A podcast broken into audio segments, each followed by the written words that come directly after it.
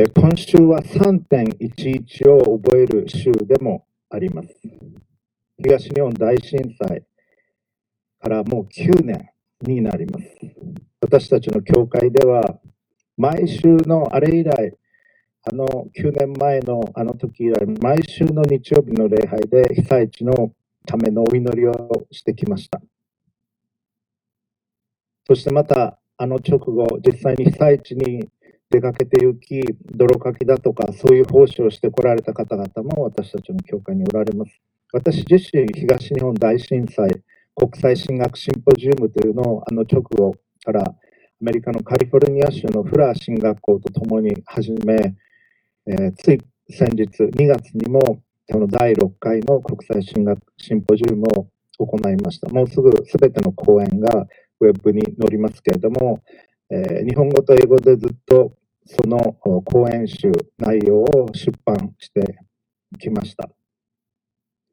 でその東日本大震災国際進学シンポジウムを続けている中で、まあ、毎年いろんな発見がありました。毎年いろんな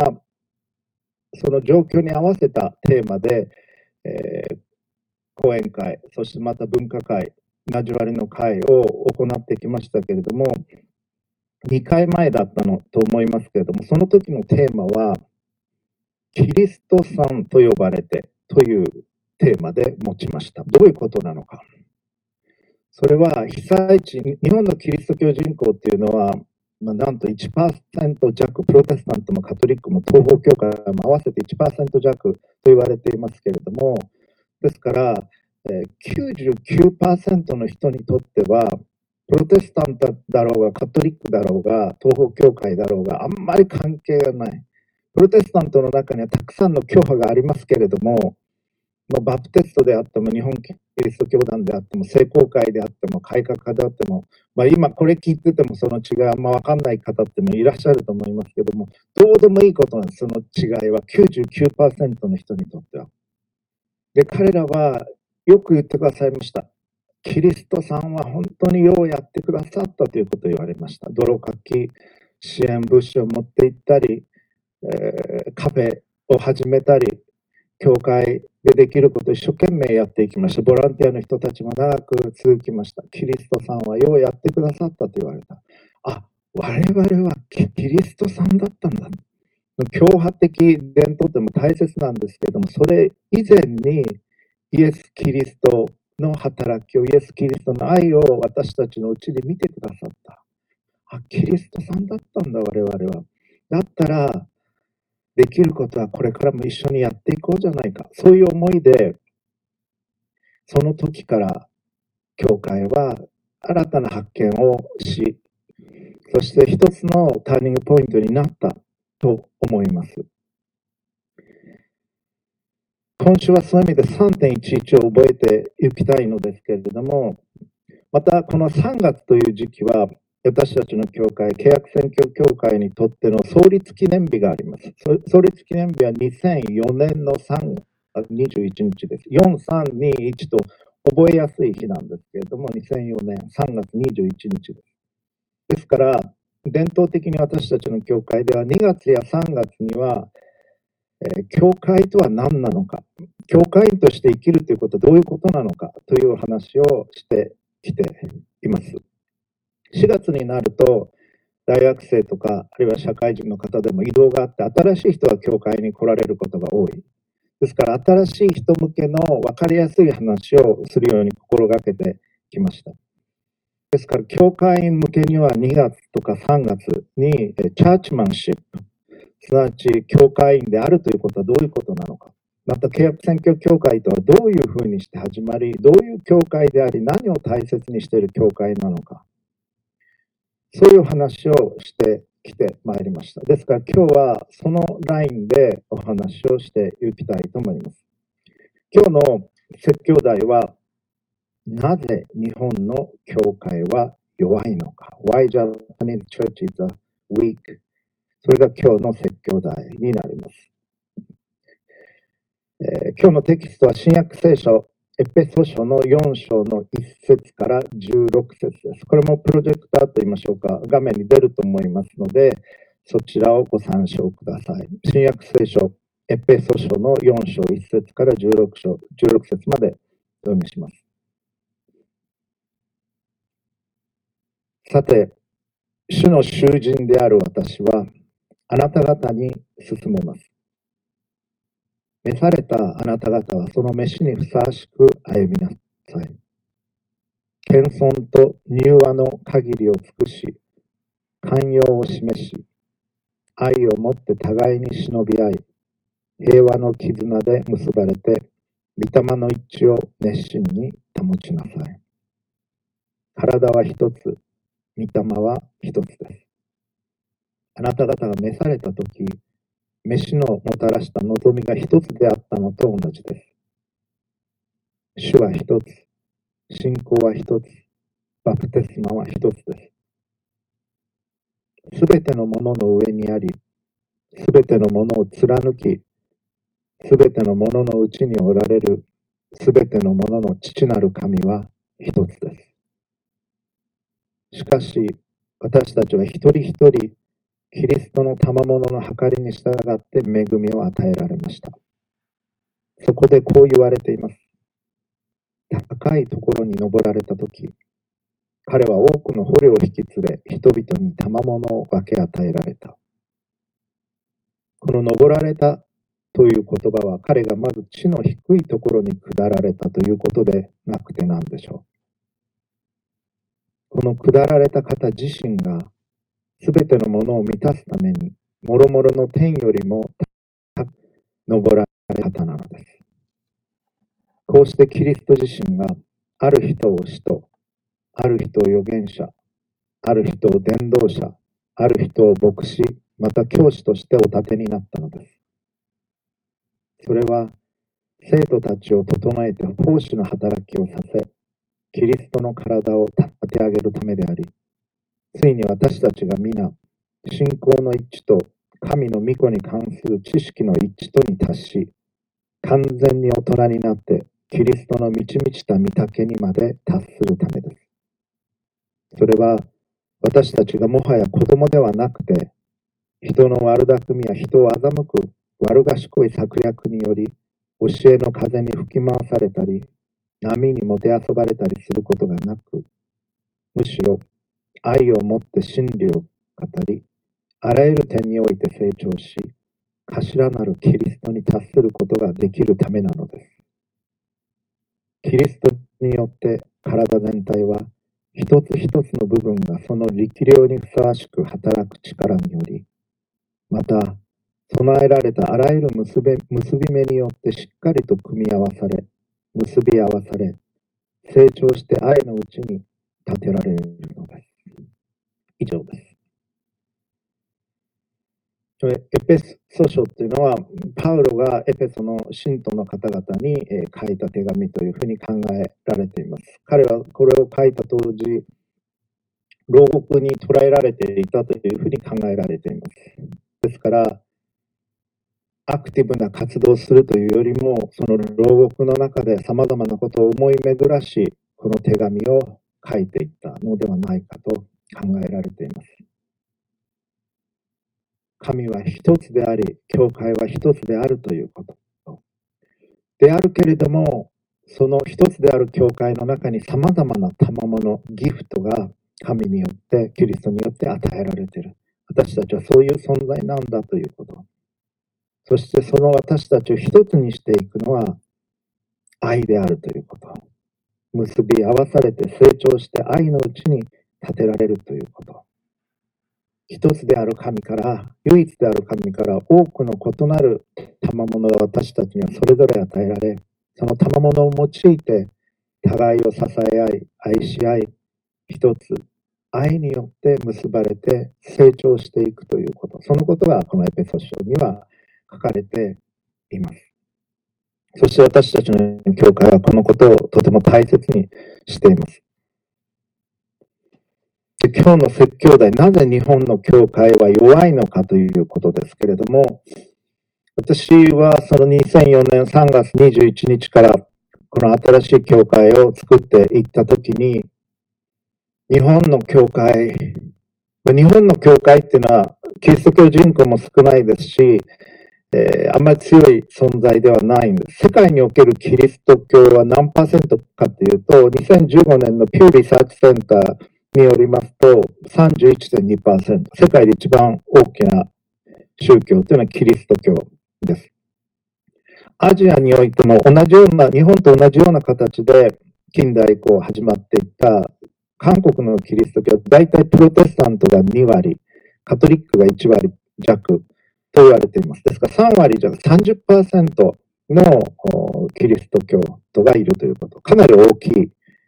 えー、存在、になります。まあ、世界のキリスト教人口は31.2%ですか、まあ、そういう意味では世界平均ということができると思いますが、日本と比べると随分多い。香港でもキリスト教人口というのは12%と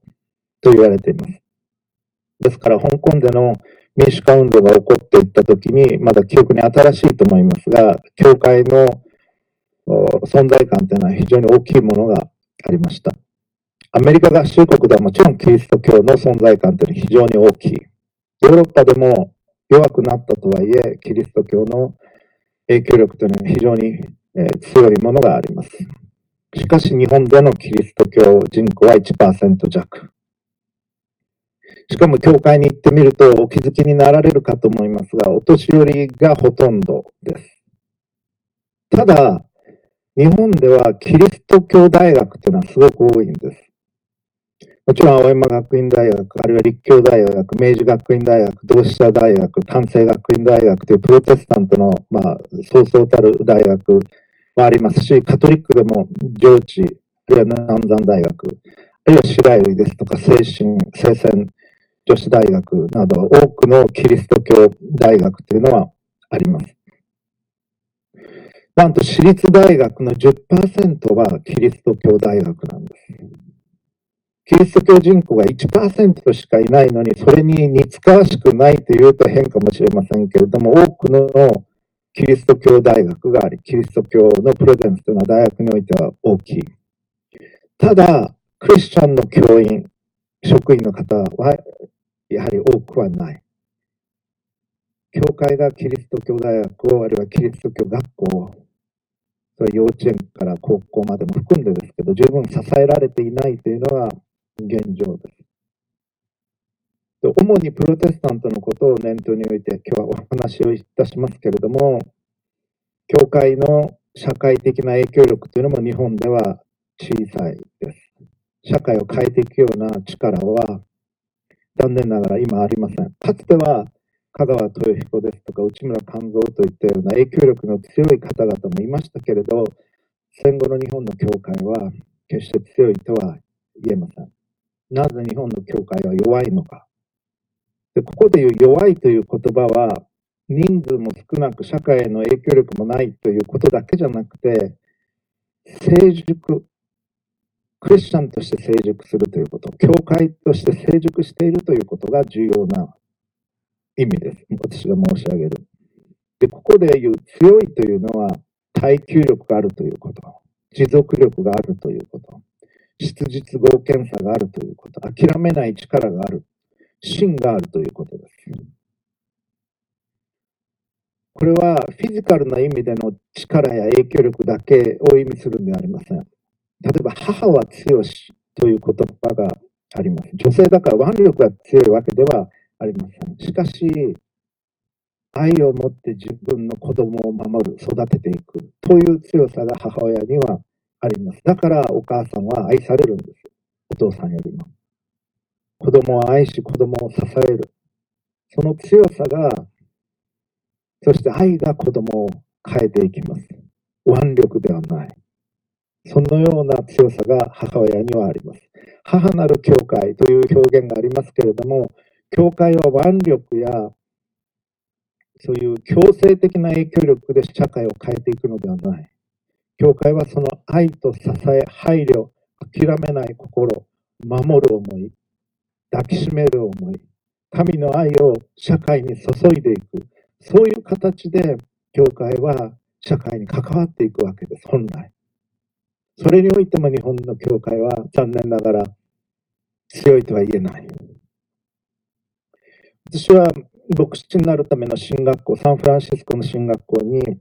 留学をしましたけれども、一生懸命学びました。本当に一生懸命学んだ。あんな学んだことはそれまでで、25歳で留学しましたけど、ないというぐらい勉強しました。サンフランシスコは西海岸ですから、えー、太平洋に夕日が落ちていきます。そしてその夕日を何度も見に行きました。その夕日を見ながら思ったこと、それはあの夕日の先にある東洋の小さな島国のことでした。日本です。あの緑に囲まれた美しい国、日本。なぜ日本は神の愛を受け入れられないのか、そのことを考えながらずっと勉強していました。そしてその後イギリスに行って博士論文を書いていた時も同じ思いを持ちながら研究を続けていきました。そして日本に帰国し、この契約選挙協会を2004年3月21日に始めていきました。数人数人の青年たちと始めていきました。今、もう出陣になって、教会の中心的な働きを担ってくださっており、またある方々は海外勤務になり、るいは留学その他で海外に出られている方々も、あるいは転勤で外に出られている方々もいらっしゃいますけれども、まあ私も当時30代でした。若かったです。で青年たちはまだ学生だったり、就職したばっかりだったり、大学院生だったり、そういう年でした。今までの教会とは違う、今までの教会の、特に日本の教会の失敗から学んで、そこに欠けているものを大切にしていこうと考えました。そのためには、2000年にわたるキリスト教の歴史から学ぶ必要がありました。また、1549年から始まるフランシスコ・ザビエルによる日本選挙の伝道から、キリシタンの時代のキリスト教からも学んでいく必要がありました。それはカトリック宣教です。そして1859年から日本ではえ本沖縄ではその前から始まってはいたんですけれども、日本本土での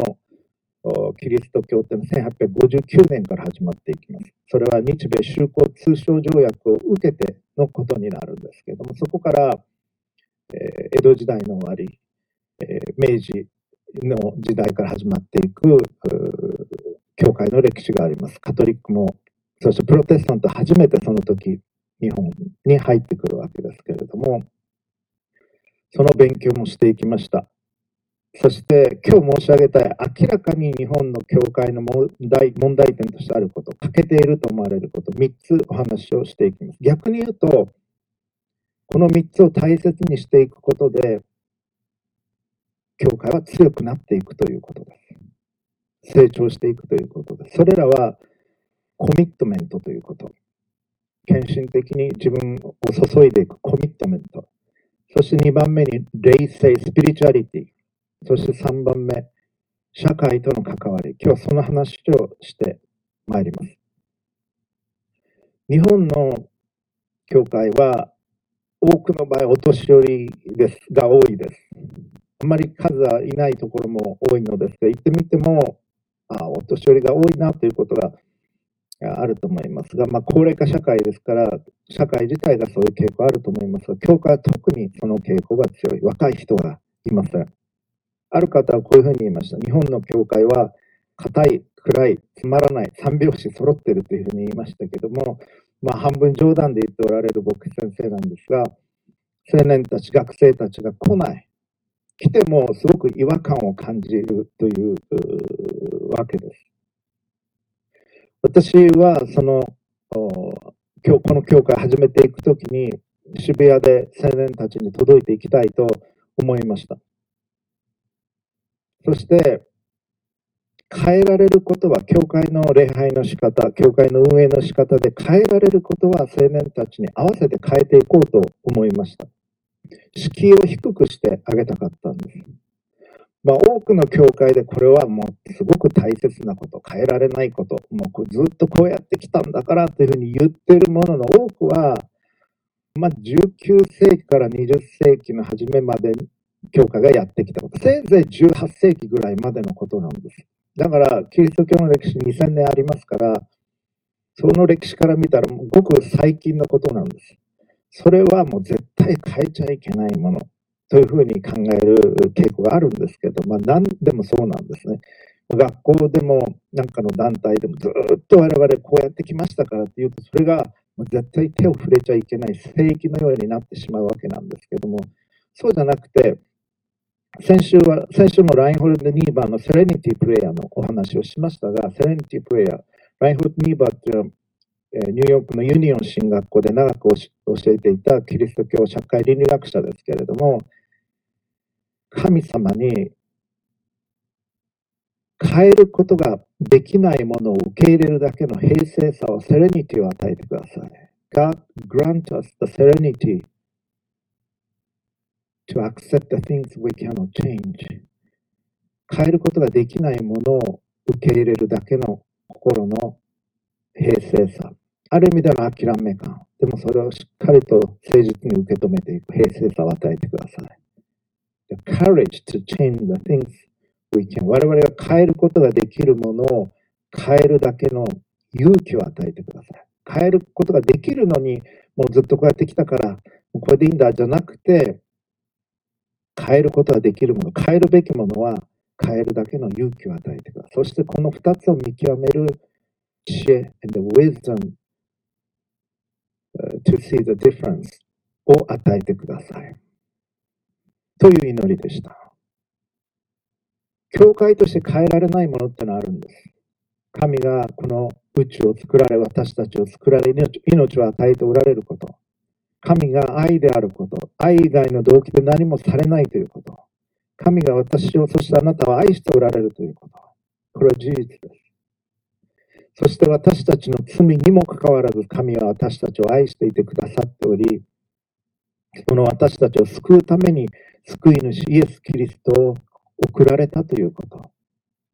そしてイエス様は私たちの罪のゆえに十字架にかかられ、あの十字架を通して、復活を通して神が、神が私たちを救われるということ。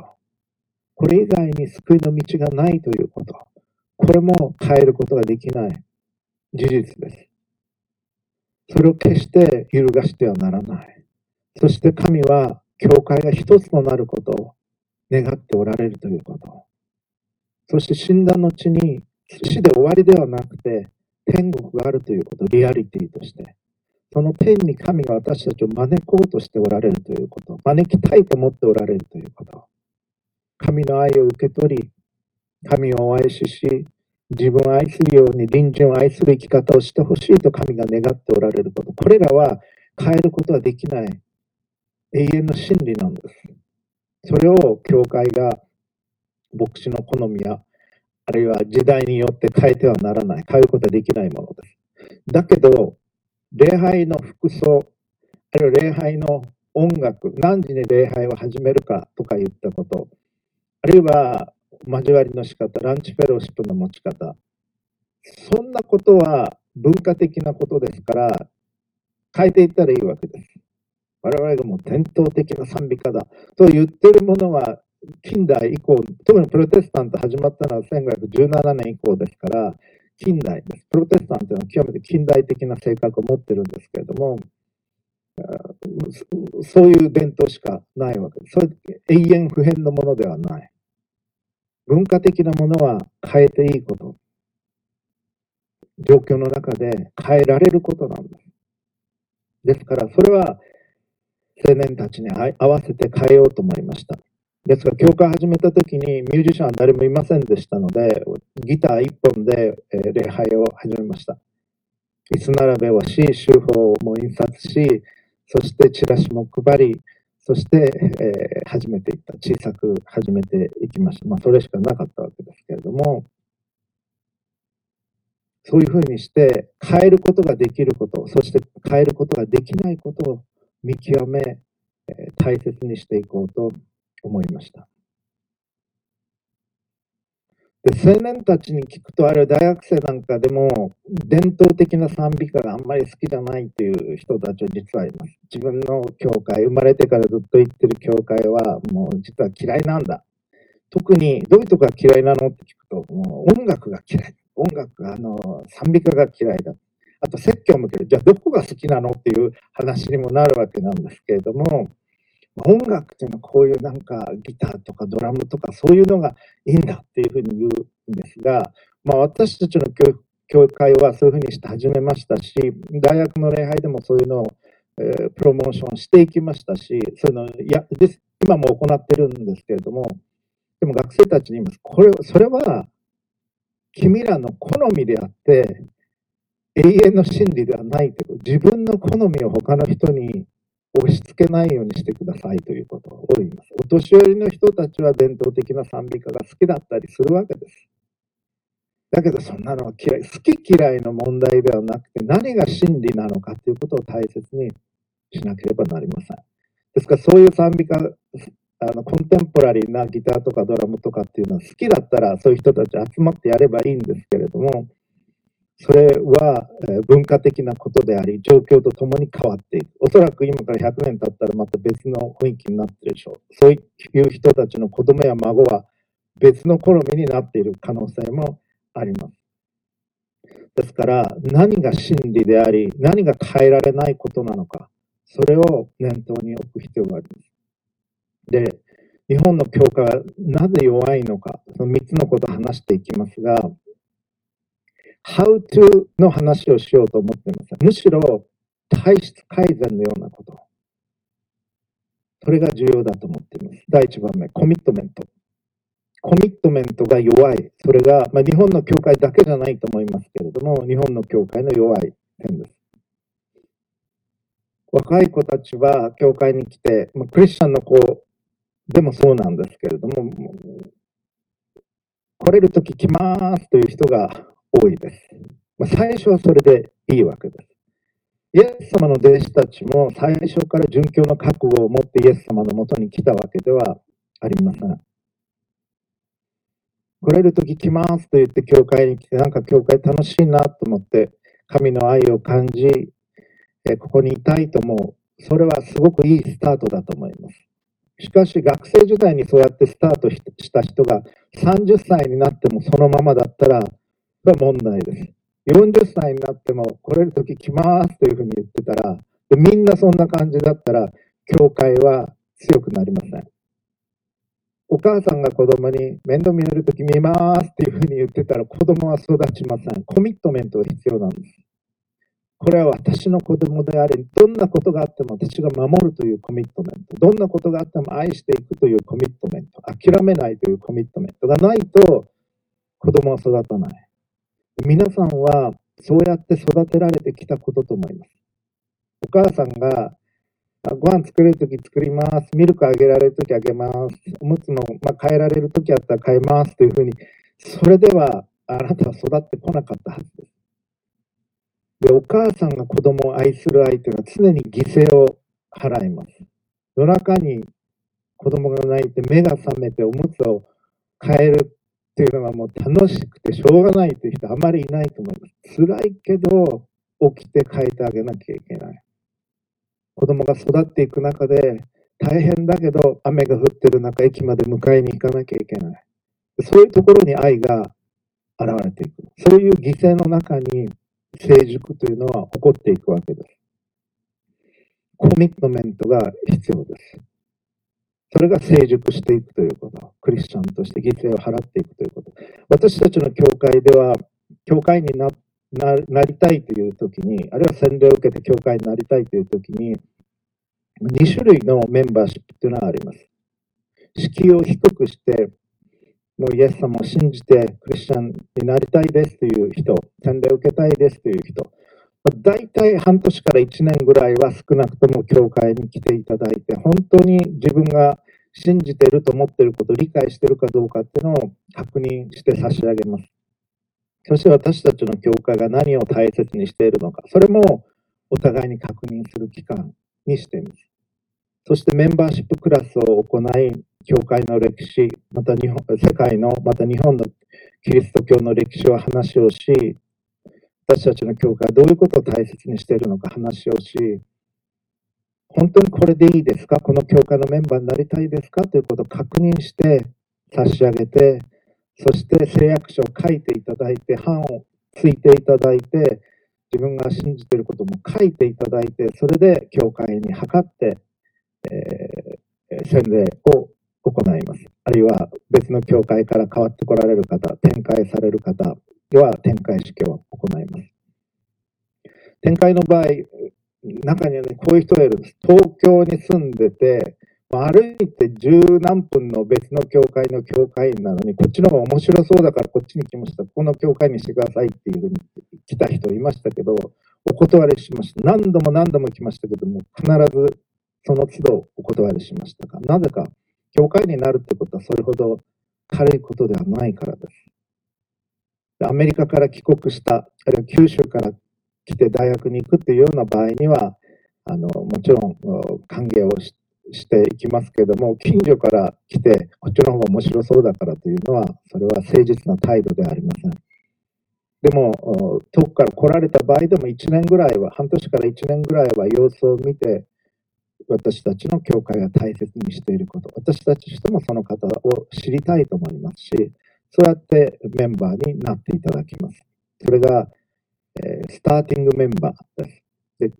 いろんな事情でえー、東京近郊なんだけれども、こちらの教会にどうしても変わりたいという場合は、3年間通ってくださいというふうに言います。3年通って、それでもこの教会の教会になりたいということであれば、その教会にお話をしに行って、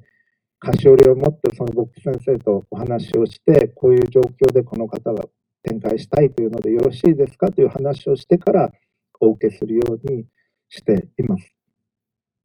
そしてそのスターティングメンバーの人たちが成長していく中で、本当に犠牲を払ってこの教会を支えていきたい。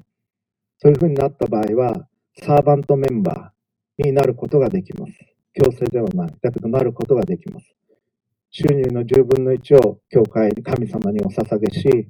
そして犠牲を払って、えー、来れる時来ますじゃなくて、本当に教会を支えていきたいと願う方々はサーバントメンバーに、それもサーバントメンバーシップのクラスを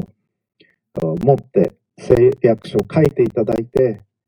文章を書いていただいて、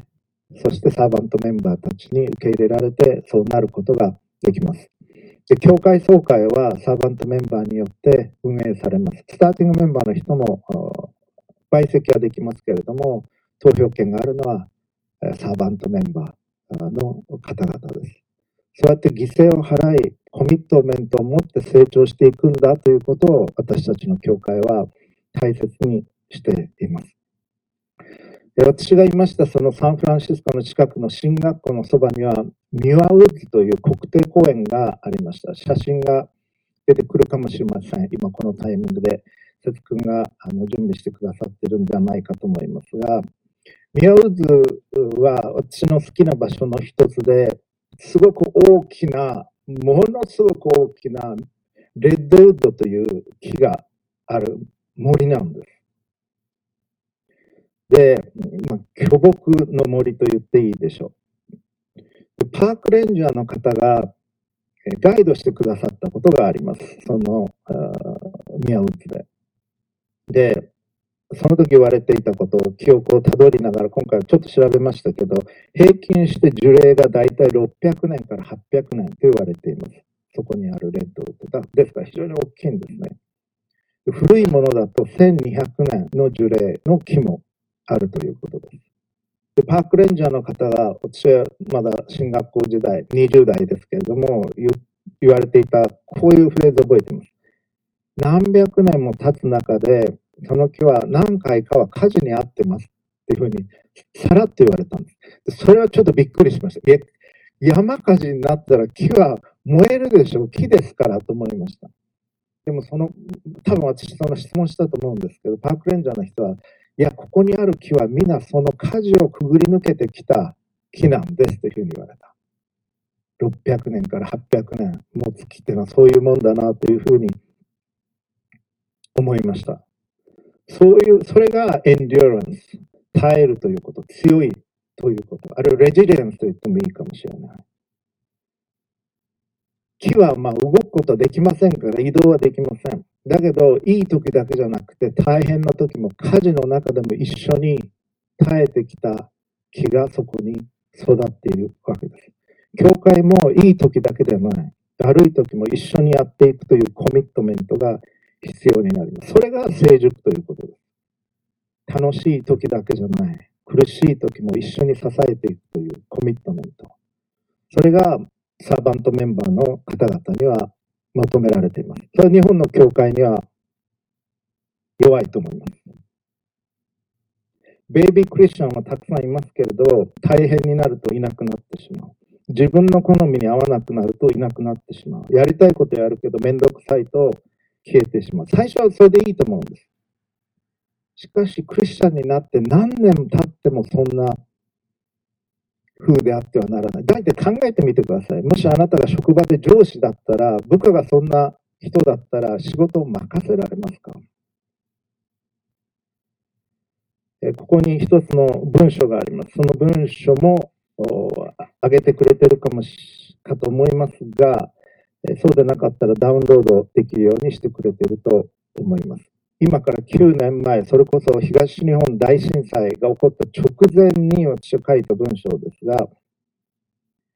21世紀の日本の教会のためにというシリーズで300年先を考えた教会形成をという文章を書いています。これちょっと長いですけど読みます。大切だと思っています。残念なことだが日本の家は長く持たない。せいぜい30年程度しか持たないものが一般的である。新しいもの好きのアメリカでさえ家は直して長く住む。建て替えまでの平均は55年である。これその当時調べたんですね。英国ではさらに長く77年が平均である。英国では古い家の方が価値がある。昨年、その前の年ですけど、オックスフォードに友人の家を訪ねた。これはアラスタ・マックラス教授のことなんですが、教会の隣に建てられた古い良い家でした。美しいお家でした。彼は1805年の地図にはこの家が載っているので、おそらく250年前くらいに建てられたと思うというふうに話してくれた。日本は地震が多いから外国のようには建築物が長く持たないという人もいます。しかし、世界最古の木造建築物は法隆寺です、7世紀。法隆寺の修理に関わった宮大工の方が書いたものを読んだことがあります。彼らは何百年も前の宮大工の技術に触れていくわけです。修理をしていく中で。昔の建築物は現在のように形の定まった角材を用いてません。2x4 なんかで作ってません、法隆寺は。天然のねじれた木を生かして絶妙の技術で組み合わせているというふうに言います。それは教育にも通じることであろう。ここが短い、あそこが長いと削って規格に合わせるのではなく、豪傑を育てたいと思う、主のために。そう思ってこの教会を始めましたし、大学で教育をしています。イエス様の弟子たちは正規の教育を受けていなかったが豪傑が多かったと思います。空から火を下そうというもの。これヨハネですね。水の上を歩かせろというもの。これペテロです。主と一緒に死のうというもの。これはトマスです。しかし彼らは例外なく砕かれました。そして福音を携えて神と教会に仕えてきました。300年先を考えた教会形成。300年先を考えた教会形成をやろう。7年前に教会開拓をしたとき、20代前半の若い信徒たちによく言ったことである。現実には来週の説教に何を話したらよいかで頭がいっぱいであり、教会の必要経費が払えるかどうかという中であったが、志を高く持ちたかった。目先の小賢しいことではなく、300年先から考えて今必要なことを準備することを心がけようとしました。日本のプロテスタント教会の歴史の2倍の年月です。300年という数字にこだわりがあるわけではありません。しかし、キリシタンの研究にその源はあります。キリシタンの勉強をしたときに、そのことに気づきました。キリシタンの研究をしたときに彼らの苦難の歴史を学びました。実はキリシタンと呼ばれた人たちの9割は信仰を捨てています。迫害の中で。しかし1割は迫害を甘んじて受け受けました。まあ、結局は大体1割ぐらいになるんだろうなと思いました。また、隠れキリシタンは、禁教下、キリスト教を禁じられている中、250年前、250年間、7世代にわたり信仰を継承しました。そして江戸時代の終わりに宣教師が再び日本に帰ってきた時に信仰を告白しました。1865年3月17日のことです。これも、この話も3月にはよくしてまいりました。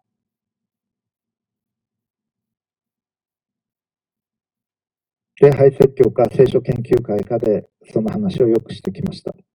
250年7世代にわたって彼らは信仰を継承してきた。だから、じゃあ300年先を考えて私たちは教会を始めていこうということを青年たちと話してきたわけです。隠れキリシタンに対する批判ももちろんいろいろとあります。しかし、少なくとも彼らは自分の7世代先の子孫が迫害を甘んじて受ける。それだけの可能性を秘めた形で信仰を継承してこられました。自分だけじゃない。自分の子供だけでもない。いや、孫だけでもない。7世代先の子孫が殉教覚悟で信仰告白できるような形で信仰継承してきた。そういう教会を作りたいと思いました。この信仰継承、そして苦難の理解、これは特に日本のプロテスタント教会に欠けている点だと思っています。キリシタンの研究はまだ十分ではありません。カトリックではいくらかありますけど、プロテスタント教会からはわずかな例外を除いてほとんど無視されていると思います。しかし彼らは主のためにこの日本の地で血を流した信仰の勇者、英雄だと思っています。未来の子供たちへ継ぐもの、木をてらったものは長く続きません。それはコンテンポラリーなものだとか、あの変わった形で何かやるっていうのは長く続きません。ポッと出てきて注目を集めて消えていくでしょう。ですから、教会は良いものを見る目を、価値あるものを見る目を持たなければなりません。イギリスに留学してた時ですけれども、えー、ある日テレビをつけていましたら、古いお城を買った人がインタビューされていました。で彼は、こういうふうに言っていました。こういったものを買うときに、これは自分のものだとは思いませんと。自分の世代の責任を果たして次の世代に渡っていきたいというふうに言われていました。で、彼はそのお城の前に公園を作っていました。それは彼の世代の歴史になっていくことでしょう。イギリスにはこういう歴史感覚があります。受け継いできたものを次の世代に渡していくという歴史感覚です。我々は過去の信仰の勇者たちを聖書のうちにまた教会史2000年のうちに見ます。しかし我々は次の世代のことを思う、思う次の世代のことに思いを馳せる必要もあります。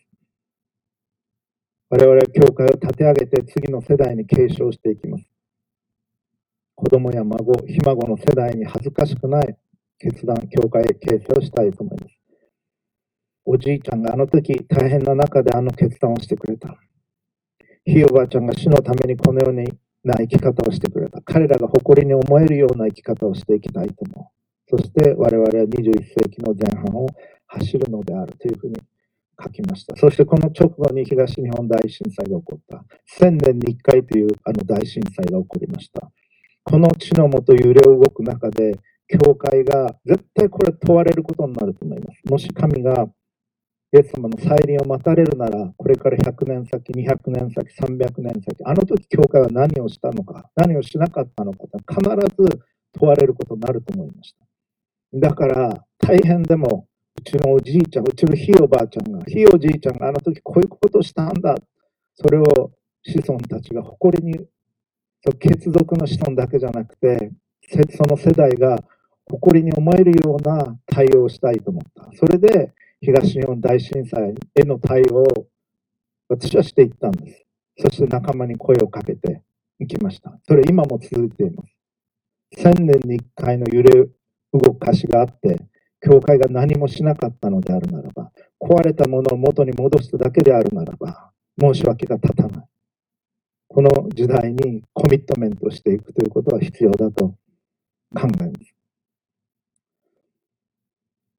日本のキリスト、日本とキリスト教は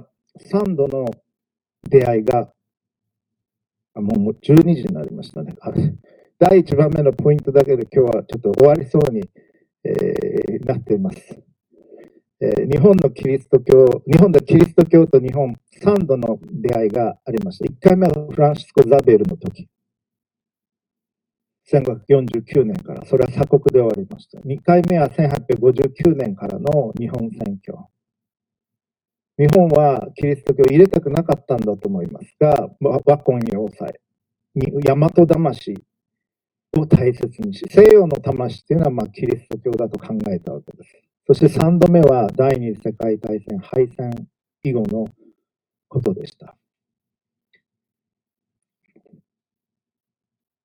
そして私の前の大学の同僚で、えー、聖学院大学の時の同僚で、国際キリスト教大学の名誉教授、古谷康夫先生という方がおられました。もう亡くなられましたけど、古谷先生は20年周期説ということを言っておられました。どういうことか。日本は、まあ、明治以降20年ごとにキリスト教に対していい時期と、キリスト教にとっていい時期と悪い時期を経験してきているという説でした。どういうことか。明治最初の20年は、ミルクホールができ、日本開国をし、ミルクホールができ、そしてまたキリスト教も入ってきました。キリスト教にとっていい時代だった。やっと、近況が解けて、キリスト教を信じてもいい時代になりました。1873年以降です。しかし、明治20年から教育直後、そして明治憲法ができ、そして日本はナショナリズムの時代を経験していきます。内村勘三の不敬事件もその時代にありました。明治20年から40年。そして明治40年から大正15年まで大正デモクラシーの時代。これはまた自由な雰囲気が日本を訪れた時代でもありました。国際的な時代でした。しかしその20年が終わった後、昭和最初の20年、昭和の初めから敗戦までの20年は日本がその歴史の中で最もナショナリナショナリスティックになった時代。キリスト教への迫害も非常に厳しかった時代です。そして敗戦を経験してから日本は国際的になりました。マッカーサーが来た時代です。その時には教会に人が押し寄せてきました。クリスチャンブーム、キリスト教ブームと言われた時代です。しかし教会はその時代に適応できず、内側にこもり、社会に十分関わっていくことができなかった。そして人々は潮が引くように去っていきました。いい時代にはたくさん人々来るんです。だけど悪い時代になると潮が引くように去っていく。そしてまたいい時代になると人は来る。だけど悪い時代になると、困難な時代になると、潮が引くように去っていく。そして160年経っていまだにキリスト教人口は1%弱。それが日本の教会の現状だと思います。今日3つ話をしようと思ってましたけど、1番目、コミットメントだけで、えー、終わります。この続きはまた次回以降お話をしていきたいと思いますけれども、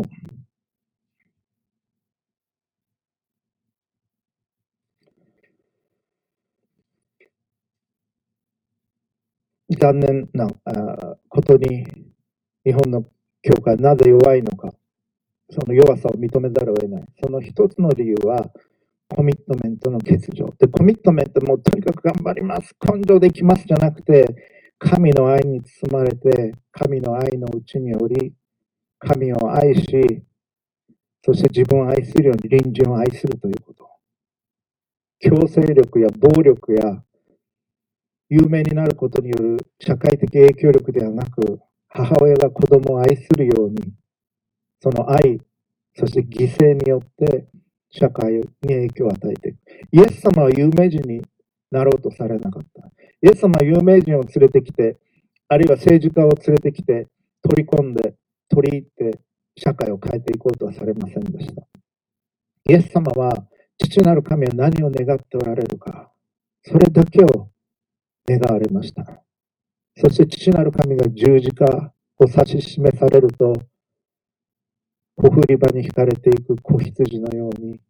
黙って鞭で打たれ、茨の冠をかぶせられ、その苦しみを受け、人々のために犠牲を捧げられた。そして人々愛し尽くされました。十字架にかけられても。十字架の上でもイエス様はあなたや私の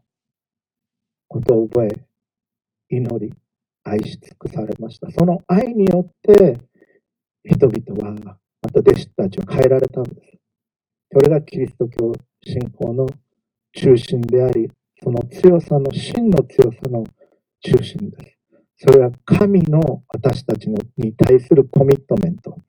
でもあります。ですから私たちは神を、私自身不十分ですが、本当に不十分です、お愛しし、そして自分を愛するように隣人を愛するという生き方をするということ。そして自分のちっぽけなプライドや、ずっとこうやってますとかいうことじゃなくて、真理に根ざすということ。変えられることは変える。変えちゃいけないことは絶対に変えない。そして、ちょっと儲かったとか損したとか、人がちょっとたくさん来たとか減ったとか、そんなことじゃなくて、300年先から考え、今なすべきことをするということ。それが日本の教会に必要なことです。そして、そこには苦難の要素があることを覚えましょう。特に3月11日を迎えるこの週、被災地の苦難を覚え、あの時教会が一緒になって壁を越えて肩を組んで人々に仕えていったということを思い起こしましょう。その愛とコミットメント、それが次の世代に残すことができる私たちの大切な遺産です。お祈りを捧げます。父、子、聖霊なる神様、尊いお名前をあがめます。その豊かな愛に感謝をいたします。どうか私たちがあなたの愛を受け取り、あなたの私たちに対するコミットメントをしっかりと感じ取り、受け取り、あなたを愛し、隣人を愛することができますように。私たちを強く愛によって支えてください。救い主、主イエスキリストのお名前によって祈ります。アーメン